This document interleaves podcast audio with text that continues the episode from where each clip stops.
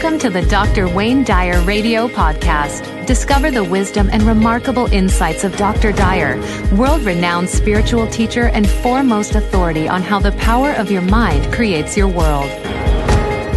Just this week, uh, we've got a brand new product that's just come out, and I've just listened to it uh, twice now uh, since I've talked to you last week.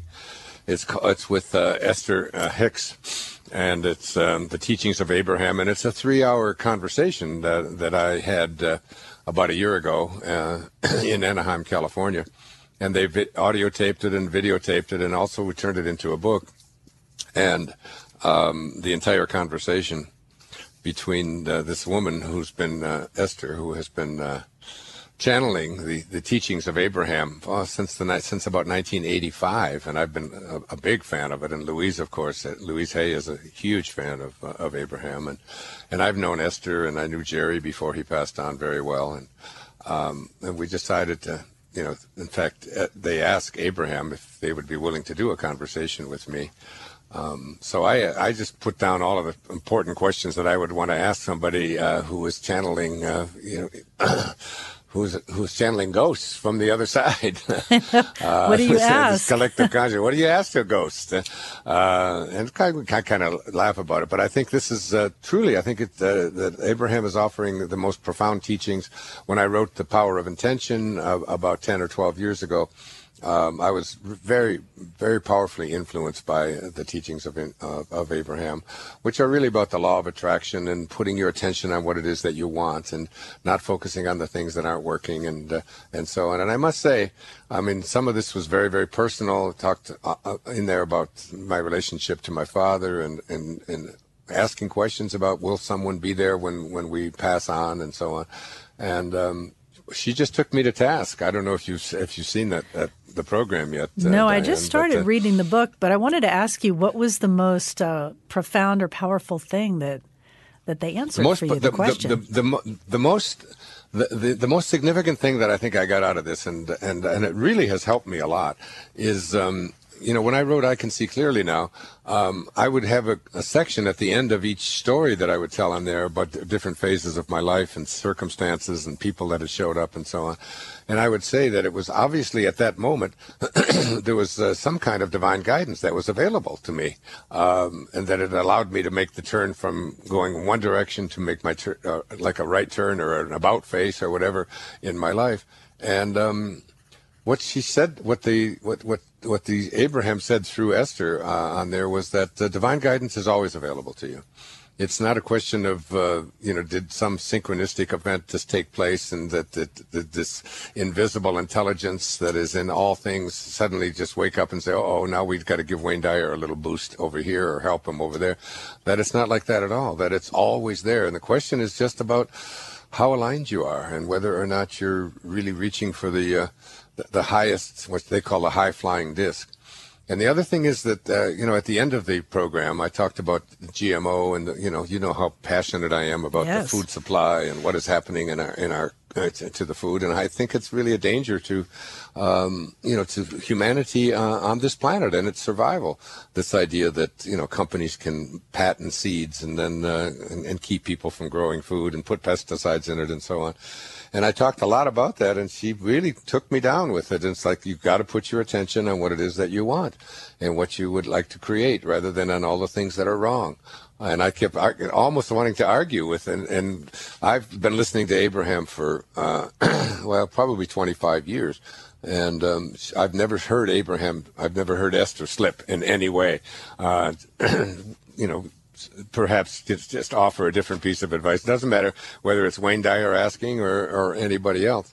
Um, they really gave it to me a, a very firmly, and it made me really look at the other the other important lesson that I think I got in listening to this uh, is that um, you know that when we have when we have a thought about something, and if we're at, if we feel in our heart that we're absolutely right, you know, and, uh, and maybe it's about a conflict you're having in a relationship, or you know, someplace maybe at work or whatever, and and you're, you're thinking about how angry it makes you that uh, you know this person is behaving in that way and so on, and even if you're absolutely 100% guaranteed to be right, if the thought that you are having is going to uh, to make you feel bad, make you feel worse, um, then you, you want to abandon that thought. Just because you're right doesn't make it. Just the question, as I've often said, is you know whether you, when you have a choice to be right or to be happy, uh, you know, pick the happy thought or pick the kind thought, and um, it, it, was like really reinforced in there that uh,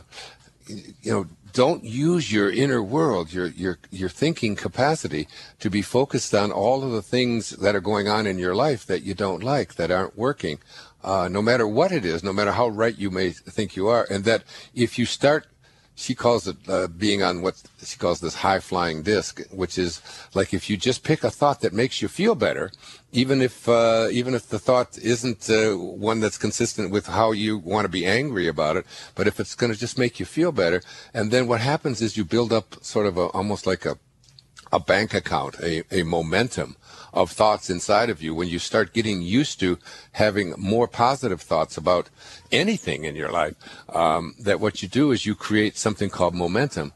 And you, you it's like you accumulate one thought and then you accumulate a second one and then a third one. And before you know it it becomes your natural way of being.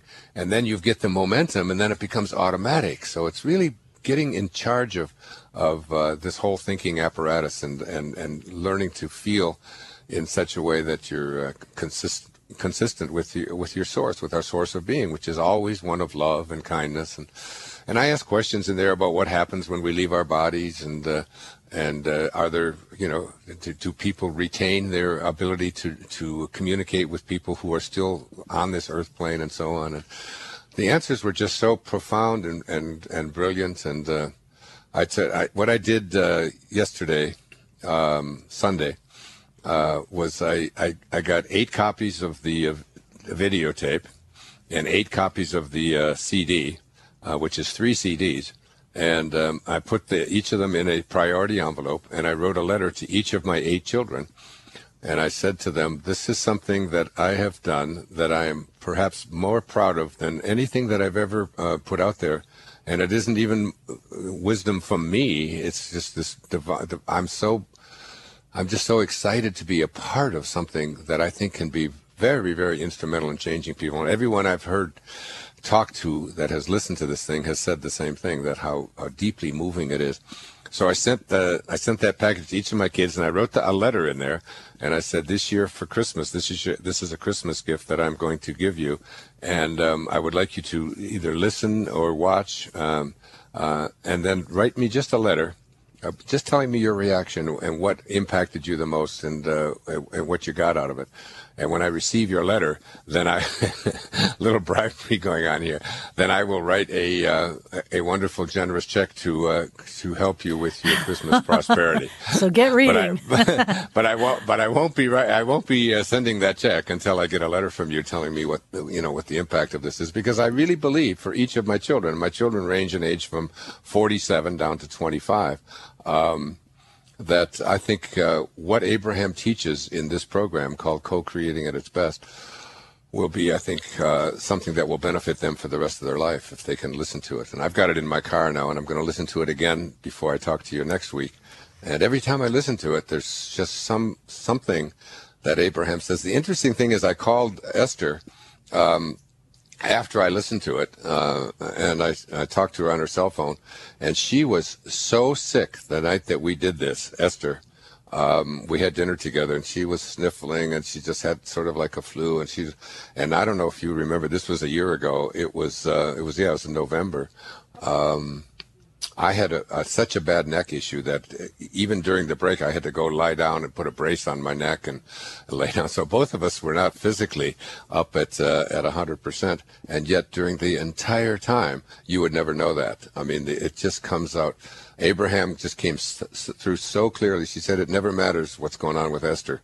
Abraham just uh, comes in and takes over, and was and was probably as profound a, a three-hour uh, experience as I've ever had in my life. So if you guys are out there thinking about getting something for for the holidays for um, you know, f- for people that you really like to see make an impact. It's called Co-Creating at its Best, and you can either get it in DVD, CD, or or the book, which will be out in about another 10 days. And uh, I've got them all sitting here in front of me. And their information just, is so fascinating. And and if you've never seen, I've seen Esther, um, you know, channel. I hate to say mm-hmm. that, but it, it's so amazing to watch her do it. You, you know, to, so right. to see uh, the, the, actual process. And, there's ne- there's never um, there's never been a time when um, there's anything inconsistent there. You know, they uh, Abraham is considered a collection. Uh, of, you know, of of, an, of divine intelligence that uh, is, is, speaking through uh, Esther on the other side, and she, they always refer to themselves in the uh, in the plural. You know, we, um, uh, and it's like in all the years that I've heard this, the message is always consistently the same about uh, you know aligning ourselves with our source, putting our attention on what it is that we want to manifest and create for ourselves, uh, building up a, a, a storehouse of of, uh, of, of of momentum inside of us where it becomes automatic and recognizing that divine guidance is not just something that's available to some and not to others. It's always there. The question is um, you know, when the student is ready. It's when the student is ready. So I had a question though on, on that. So when you said you were talking with them about Monsanto and GMOs, and I mm. I know you really feel passionate about that and gun control and, and issues right. like that. So are they saying that? How do you how can you become a change agent if you by putting by putting your attention on what it is? It's like what Ram Dass you said to me many many years ago. My friend Ram Dass. Um, when I talked when we were talking about hunger and all of that, and, and, and he said something to me at a dinner. He said, you know, hunger is a part of the perfection of the universe. And I said, Ram Dass, how could you say that? How can that be part of the perfect, you know, the people starving to death? He said, Wayne, and so is your desire to end it.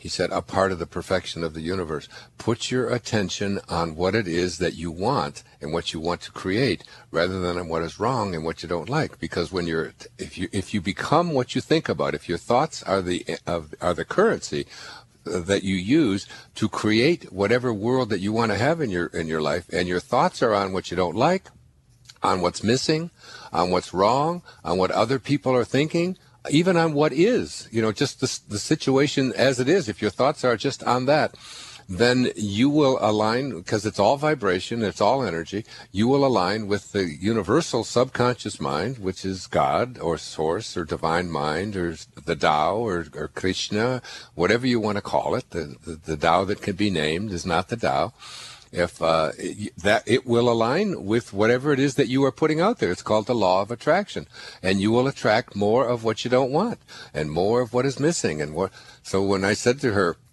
but 99% of the papayas on, on Maui are uh, are GMO'd or genetically modified and genetically engineered. And I don't want to open a papaya that doesn't have any seeds in it, and Monsanto owns the seeds to it.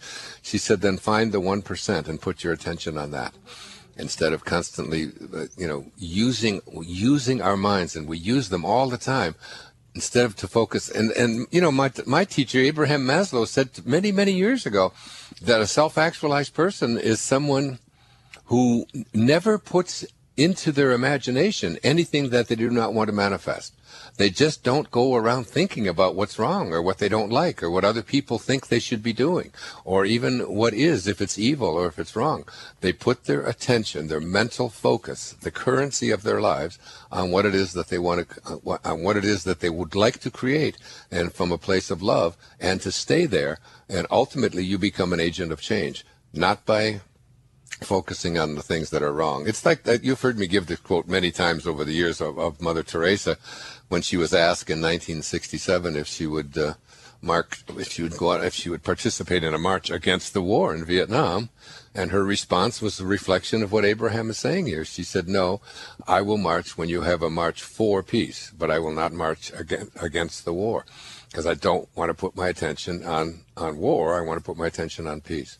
And um, it's it's just a great great and simple lesson, but it reminded me of, of so and the, the, way that Abraham did it with me and this conversation that we had. And I tried to get every question out that anyone would ever want to ask of uh, of someone who was channeling information from the you know from from the infinite consciousness or from the other realm or whatever you want to call that. Uh, and I'm just so so proud of this. I hope it does very very very well um, because I think it could it could really be a huge agent for change. To find out more about Dr. Wayne Dyer or any other Hay House author, please visit hayhouse.com. Thank you for listening.